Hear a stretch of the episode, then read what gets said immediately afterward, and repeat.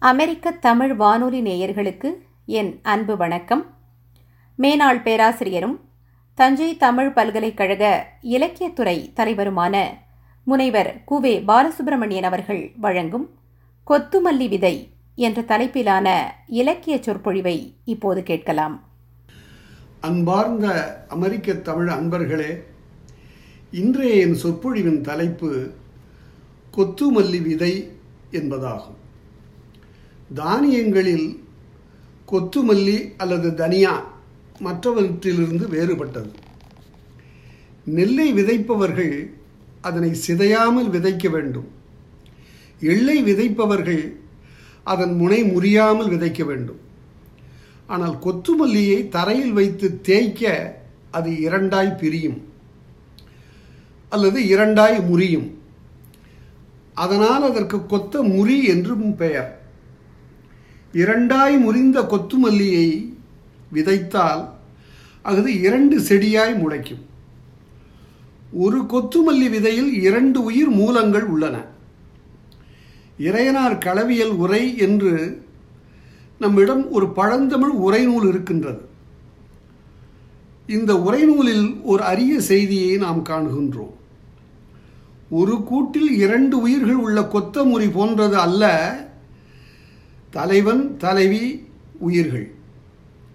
அவை இரண்டு உயிர்களே அல்ல. ஆம்.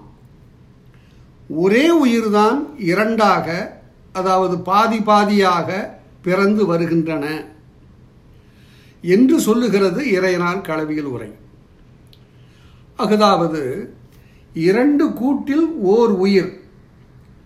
இதனையே தமிழர் வடக்கில் ஈருடல் ஓர் உயிர் என்றனர்.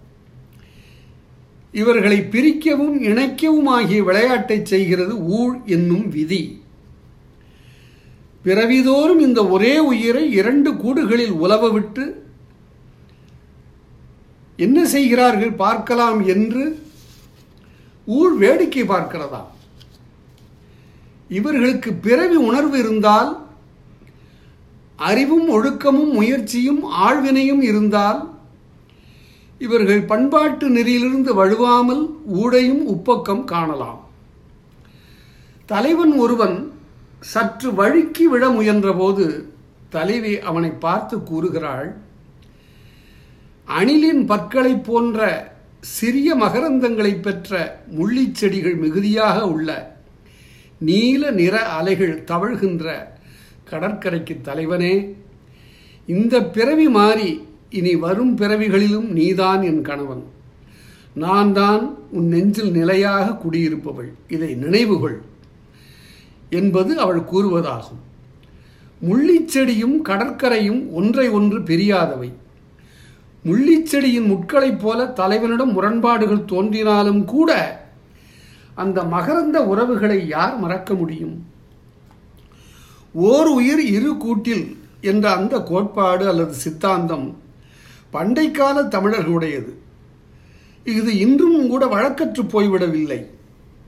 இங்கு நீ ஒரு பாதி நான் ஒரு பாதி.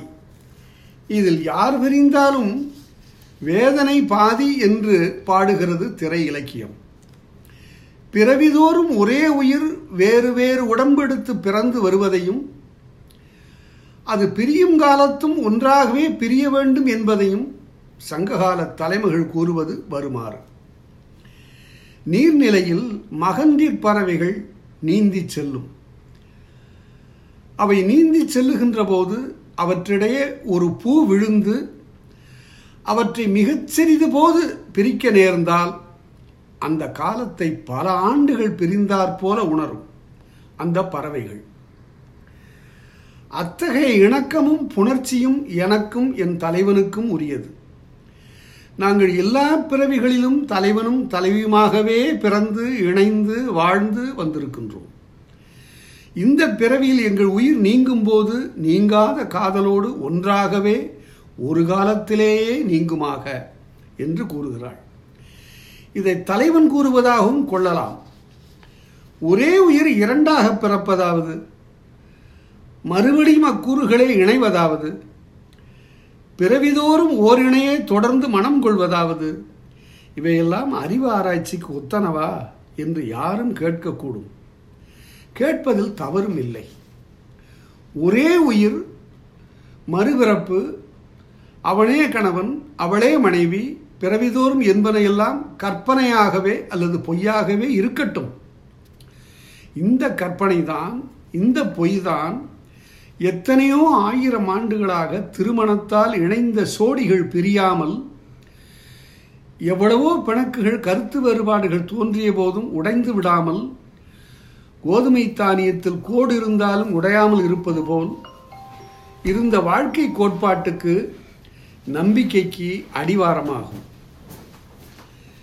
இந்த பொய்தான் மனவிலக்கு கணவன் மனைவியரிடையே நிரந்தர பிரிவு என்பதை தோற்றாமல் அணை போட்டது வாழ்க்கைக்கு சில நல்ல பொய்களும் வேண்டும். அதனால்தான் திருவள்ளுவர் பொய்மையும் வாய்மை இடத்த என்றார். ஒரு முகூர்த்தத்தில் விழுந்த மூன்று முடிச்சுகள் எழுபது எண்பது ஆண்டுகளுக்கு பின்னும் இற்று போகாமல் இழை பிரியாமல் வைத்திருக்க காரணம் எல்லா பிறப்பிலும் அவளே என் துணைவி நானே அவளின் துணைவன் என்று அவனும் அவரே பிறவிதோறும் என் கணவர் நானே அவர் துணைவி. இது விதி மாற்ற முடியாது என்ற மரபு வழி நம்பிக்கையும் அவர்களை இணைத்து வைத்திருக்கிறது. காலம் செல்ல செல்ல வயது முதிர முதிர பொறிபுலன்களை தாண்டி செல்வ வறுமைகளை தாண்டி நிறைகுறைகளை தாண்டி உடம்பின் நலிவு நோய்களை தாண்டி கிழவன் உள்ளத்திலும் கிழவி மனத்திலும் கருவறை தெய்வம் போல குடியிருப்பதுதான் உண்மையான வாழ்வின் ஒளி. முற்றி முதிர்ந்து வைரமான காதல். அதனை புரட்சி கவிஞர் எப்படி தீட்டியுள்ளார் தெரியுமா? தெருத்திண்ணையில் தூணில் சாய்ந்து அந்த தொண்ணூறு வயது முதியவர் கண்கள் பார்வை தேய்ந்து பனிப்படலம் போல் தூரத்து உருவம் திரையிடும் நிலையில் எலும்புகள் தேய்ந்து தசை வற்றி தோல் சுருங்கிய நிலையில் ஒரே சிந்தனையில் அந்த சிந்தனையெல்லாம் அந்த கிழவியாய் அவளை மணந்த கோலமாய் மகவை தாங்கிய கோலமாய் பிள்ளைகளின் திருமணத்தில் குனிந்தும் நிமிர்ந்தும் நின்ற கோலமாய் இப்போது கிழவியாய் அந்த உருவமே உள்ளத்தில் உறைந்து நிற்க காண்கிறார் அந்த கிழவர். கிழவியும் அப்படித்தான் நினைக்கின்றாளாம். அவளும் நினைந்து நினைந்து நெகிழ்கிறாளாம். கொல்லைத்திண்ணையிலே இருந்து கொண்டு அவளுடைய நினைவுகள் கிழவனை சுற்றியே வந்து கொண்டிருக்கின்றனவாம். இருவருக்கும் இடையில் எத்தனையோ சுவர்கள். இவர் தெருப்பக்கத்தில் உட்கார்ந்திருக்கிறார். அவள் கொல்லைப்புறத்து திண்ணையில் உட்கார்ந்திருக்கிறாள். தொட்டுக்கொள்ளும் உறவும் இல்லை. கை பற்றி கொள்ளும் நெருக்கமும் இல்லை. இப்போது இந்த தாத்தா சொல்கிறார் புதுமலர் அல்ல. காய்ந்த புற்கட்டே அவள் உடம்பு. சதிராடும் நடையாளல்லள். தளர்ந்து விழும் மூதாட்டி. மதியல்ல முகம் அவளுக்கு. வரள் நிலம் குடிகள் கண்கள். எது எனக்கு இன்பம் நல்கும்? இந்த வினாவுக்கு வருகின்ற அந்த விடையைத்தான் நாம் நினைத்து நினைத்து நெகிழ வேண்டும். எது எனக்கு இன்பம் நல்கும்? இருக்கின்றாள் என்பது ஒன்றே என்றார் கிழவர். இப்போது அந்த பாட்டி இருக்கிறாளே அவள் தன்னுடைய பழங்கனவை வடித்து காட்டுகிறாள். காம்பறிந்திட்ட பூவை கட்டிலில் பரப்பி மேன்மை பாம்புரி என்ன பட்டுடை விரித்து போட்டால் தீம்பாலை பருகி என்பன் சிறக்கவே துயில்வான். அதெல்லாம் அந்த நாள். இன்றும் என்ன மேம்பாட்டில் குறைவோ? நெஞ்ச மெத்தையில் துயில்கின்றான். என்று அந்த எலும்பும் தோலுமாக இருக்கிற கிழவி நெஞ்ச மெத்தையை விரித்து அவனை துயில்விக்கிறாள். இது முதியோர் காதல். இளையோர் காதலை விட இது எவ்வளவு நரம்புகளை நம்முள் மீட்டி வைக்கிறது? இவன்தானே புரட்சி கவிஞன். இதுவரை மேனாள் பேராசிரியரும் தஞ்சை தமிழ் பல்கலைக்கழக இலக்கியத்துறை தலைவருமான முனைவர் குவே பாலசுப்பிரமணியன் அவர்கள் வழங்கிய கொத்துமல்லி விதை என்ற தலைப்பிலான இலக்கிய சொற்பொழிவை கேட்டீர்கள். இதனை நீங்கள் ரசித்திருப்பீர்கள் என்று நம்புகிறோம்.